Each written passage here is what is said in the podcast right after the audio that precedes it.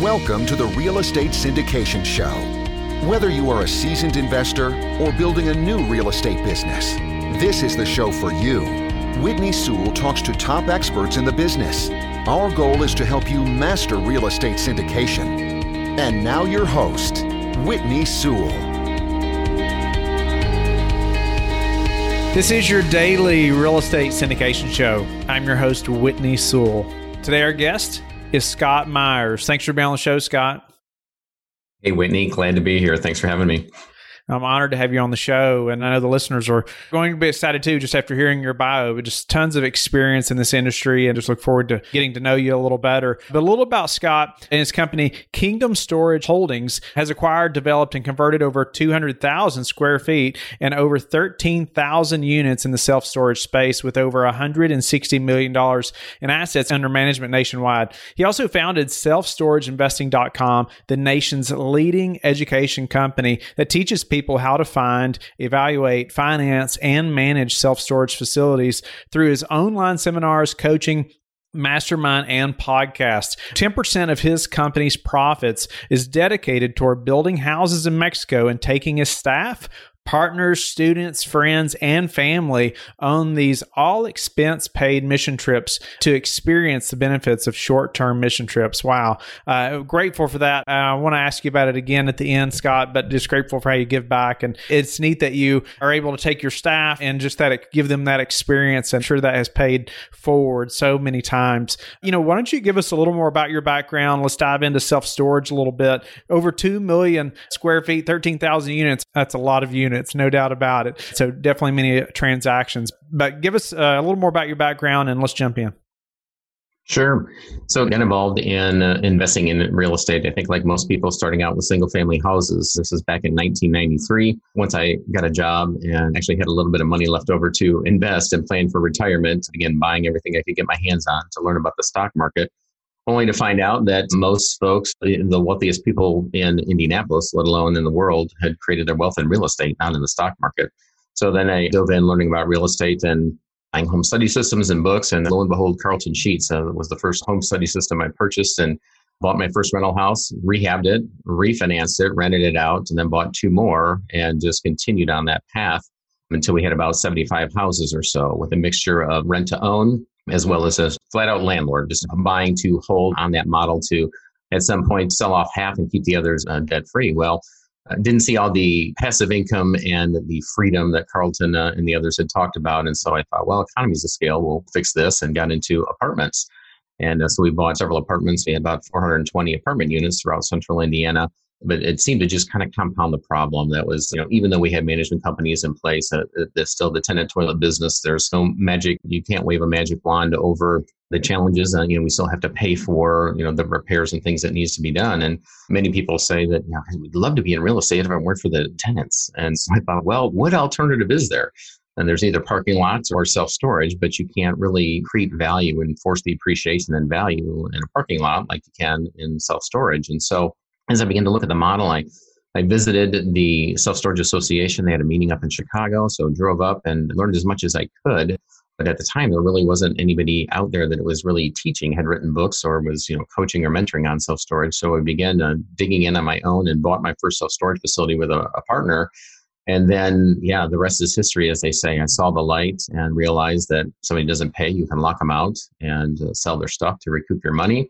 It's virtually recession. Well, I don't want to say proof. It's very recession resistant and inflation resistant because when times are good, people buy more stuff and they need more storage. And when times are bad and we head into a retraction in the economy or recession, like, and this will be the third one that I'm going through. We know that self storage benefits greatly because businesses downsize and individuals downsize, and there's a rush for storage. And so for those reasons, we sold off our houses and apartments and then just went full bore into self storage. And along the way, then created a, an education company to teach people how to do this as well. I used to run the Central Indiana Real Estate Investors Association and again holding workshops only to realize that you know much like when i was looking to find somebody to mentor from or, or how to learn how to get into the business there really wasn't much out there and so we created an education company to teach people how to do this as well and then along the way, we began mentoring and holding seminars and conferences and consulting, and then added a, a partnering component to that, which allowed us to really leverage taking our techniques and strategies and deploying that through others throughout the country. And that is where the lion's share of our projects come from right now through um, still joint ventures. I speak in and I write for the associations, but the folks that I've taught how to get into the business, they bring deals to us as a, a wholesale that we buy or partner on. And that has been the greatest cause for our growth and the reason why we began to learn how to syndicate in the first place is we had a lot of deals and we just needed more equity to be able to take them down. That's a neat transition. I think many of us see the single family model first, you know, then it takes a little bit to realize, oh, wait a minute, I've created a lot more work for myself. But you had 75 different things, but you said you didn't see the freedom I think you, you expected. Is that right? Mm-hmm by the way, love single family houses and apartments because we were regentrifying in certain areas, just taking something and creating value in it. I've been a junker all my life, did it with bikes and cars, and then began with houses and apartments, and that's great. But there's just so many moving parts to that managing the tenants, managing the managers of our apartment complexes and contractors. And with the eviction laws here, and, and as I talk to landlords throughout the country and most of the rest of the country, the, those are in place to really protect the tenants rather than the business owners. So I thought, gosh, you know, even the best cook in the world can't fix uh, this recipe, which doesn't seem to taste very good. And so that's when I began looking for other aspects uh, to invest in real estate. Because you're right, we all love real estate because we can borrow money to buy it. It, you know, we can force depreciation and value. It's a hard asset that produces income, and there's nothing else like it if you can find the right vehicle that, that suits you and your market and you're able to surround yourself with a good team to be able to manage it.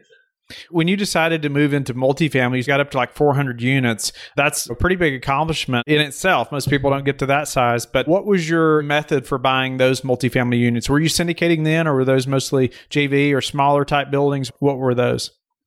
Yeah, those are mostly JVs and bringing in a true partner or 2 mm-hmm. So we weren't syndicating at that point. And so they were smaller complexes. Uh, the largest we had was 72 units, uh, the smallest being, I think, 36.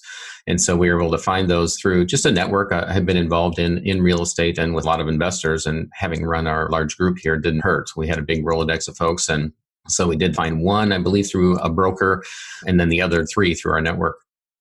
I'd love for you to elaborate a little more on the thought process behind moving from multifamily to self storage. Obviously, as the listeners know, you know we have many or hundreds of multifamily personally. The self storage argument is very, I think, legitimate, and I'm learning more personally even about it myself. You've been on both sides and extremely experienced, so I'd just love to hear you elaborate a little bit on why did you change your focus instead of say syndicating larger multifamily and just growing that platform, but to move completely into self storage.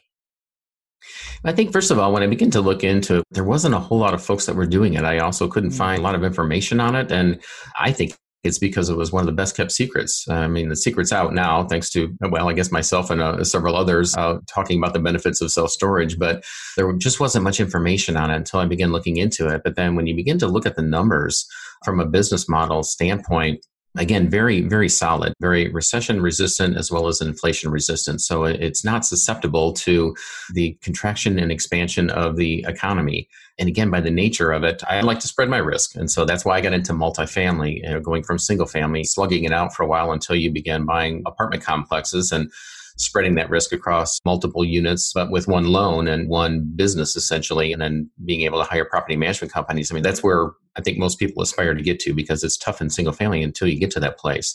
Well, in apartments, again, still just dealing with that same business model where it felt as if everything and everyone was working against us. People didn't pay. We had to continue to chase them. And we were in decent areas. There were blue collar, working class areas, but still, folks fall on hard times and things happen in the economy and they're very susceptible. And so to chase that money and go through these periods in which occupancy is down very low and then having to bring folks in to rehab the units over and over again. And our average turn was $1,300 and then going to court only to walk out with a little yellow or pink piece of paper with uh, very little ability to collect on folks, especially if they've lost their job. You know, we just realized that there must be a better way. So when we looked at, again at self storage, very, very solid and stable. People always need stuff. It works better during a recession because people downsize, yet they can afford a 50 to $75 a month storage unit when they move back home or in with their friends. And if they don't pay, we lock them out and then we sell their goods and we recoup our back rent and our late fees. And then when either we're done with the auction or when somebody just moves out on their own, they're just they're done with the storage unit you know, rather than a $1,300 turn in lost rent and repairs and carpet cleaning and drywall and everything else. I mean, we, take a gas blower and blow it out in 30 seconds and move in the next person that's waiting in line. So, for that and many more reasons, we just found that this to be a more solid, stable, predictable business model. You know, I know in multifamily, single family, either one, you know, people always say, well, people are always going to need a place to live. And that's so true. They will always need a place to live. But it sounds like self storage, it's kind of like, well, this is a better business model because there's not anybody living here. you know exactly you're exactly right and the two they go hand in hand you know when you right. look in the market if there's an apartment going up our business model is pretty predictable you know one in ten households or seven, roughly seven square foot per capita, you know, we can kind of draw and follow the rings. And if there's a self storage facility going up, and you can pretty much guess that there's going to be subdivisions and apartment complexes going up as well. It's just a very, very predictable business model. Nice. So help our listeners. I know, you know, we got just a few minutes left before we'll move into some other questions, but maybe you can give the listener just a few good steps to take to get to their first self storage deal. Maybe that's their focus. Obviously, you know, we talk about syndicating a lot and capital raising and, you know, investors and things like that. But, you know, to syndicate that first apartment deal, really, what's your thoughts on just a few first steps that are most likely to get somebody their first self storage deal?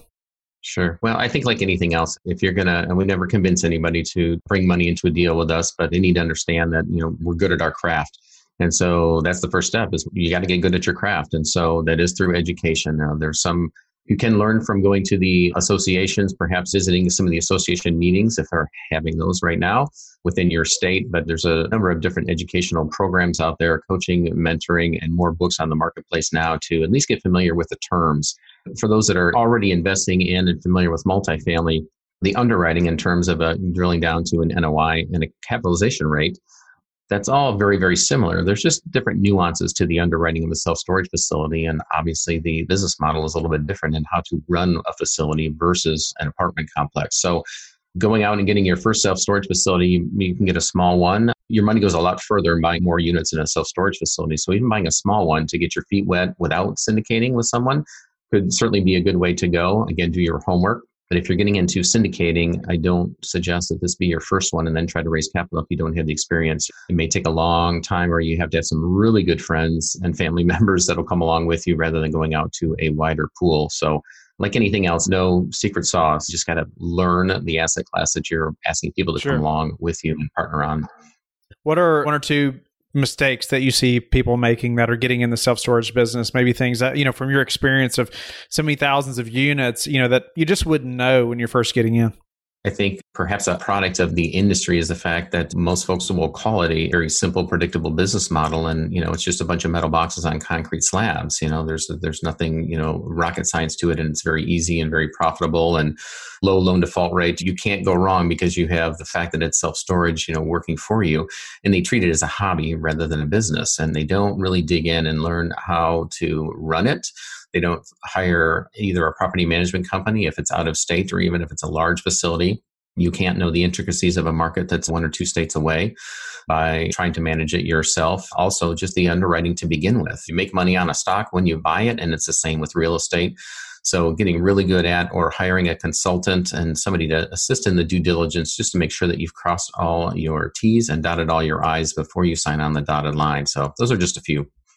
Nice.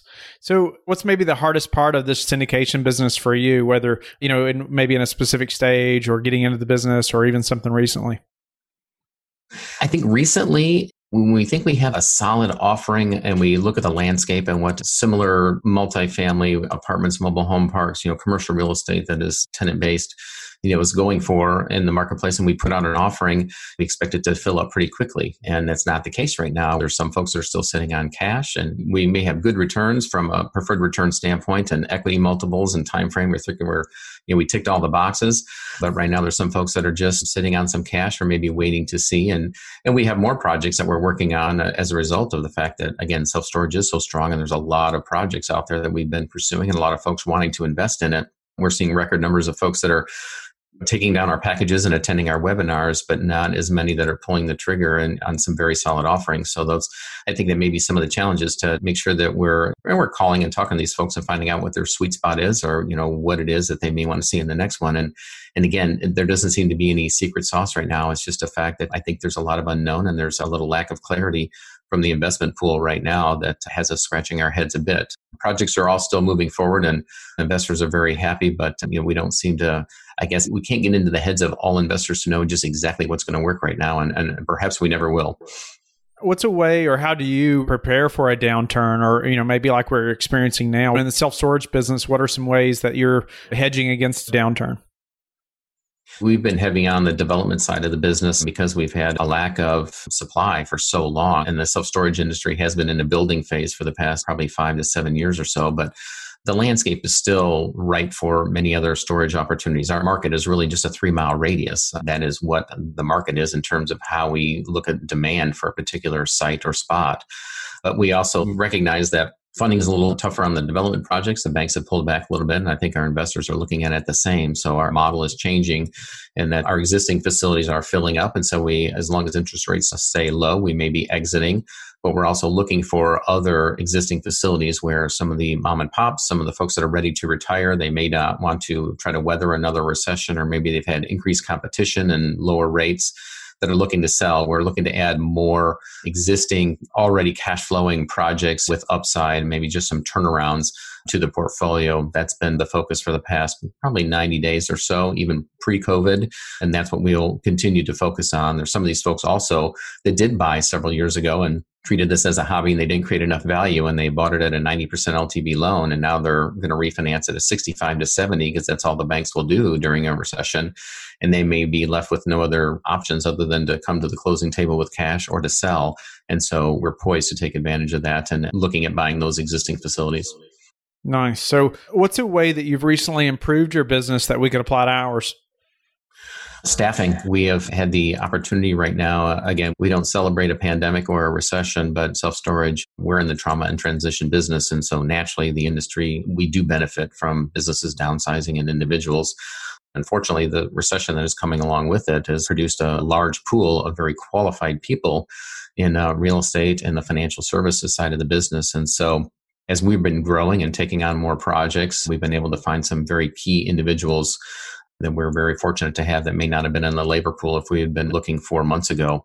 So I think that's it. It's all about, we could talk for hours, probably, Whitney, you and I both, about staffing and getting the right people on the bus and the right value. So difficult. And it is. And we've learned over the years that you cannot bend. They may be a rock star on paper, but until we have three and four interviews and personality testing and really date them and find out that they share our core values, we're not going to put them on the bus and they won't have a seat, as Jim Collins uh, puts it. Yeah, I would love for us to talk about that further. I know that would help a lot of listeners as well and to learn more about your all's onboarding process and finding people, but hopefully we can do that soon. What's a way right now or the best source for meeting new investors right now? We've been putting out some 506Cs, which allows us to be able to market a little bit differently. We're seeing some results from that, but I think more than anything, it's doing the same things that we've been doing, which is we have our own podcast and being able to be a guest on yours as well as others and really just doing what we've been doing, putting out articles. We have a lot of information that goes out from the education side of our business as well as the investing side, being active in forums. And I've always considered myself kind of the policeman or the watchdog of the forums, uh, some of the bigger ones out that everyone's aware of. And there's a lot of free advice out there that people give on self storage where I have to come back in and say, well, that's not really true. That's not correct. And some things are, well, that's illegal. And in other instances, just try to sift through the advice that some of the new folks are looking at getting into. And by nature of just doing that and being active in various places to make sure that people are doing things the correct way has been a big draw, a reason why people are drawn to us and wanting to learn more about what we do. What's the number one thing that's contributed to your success?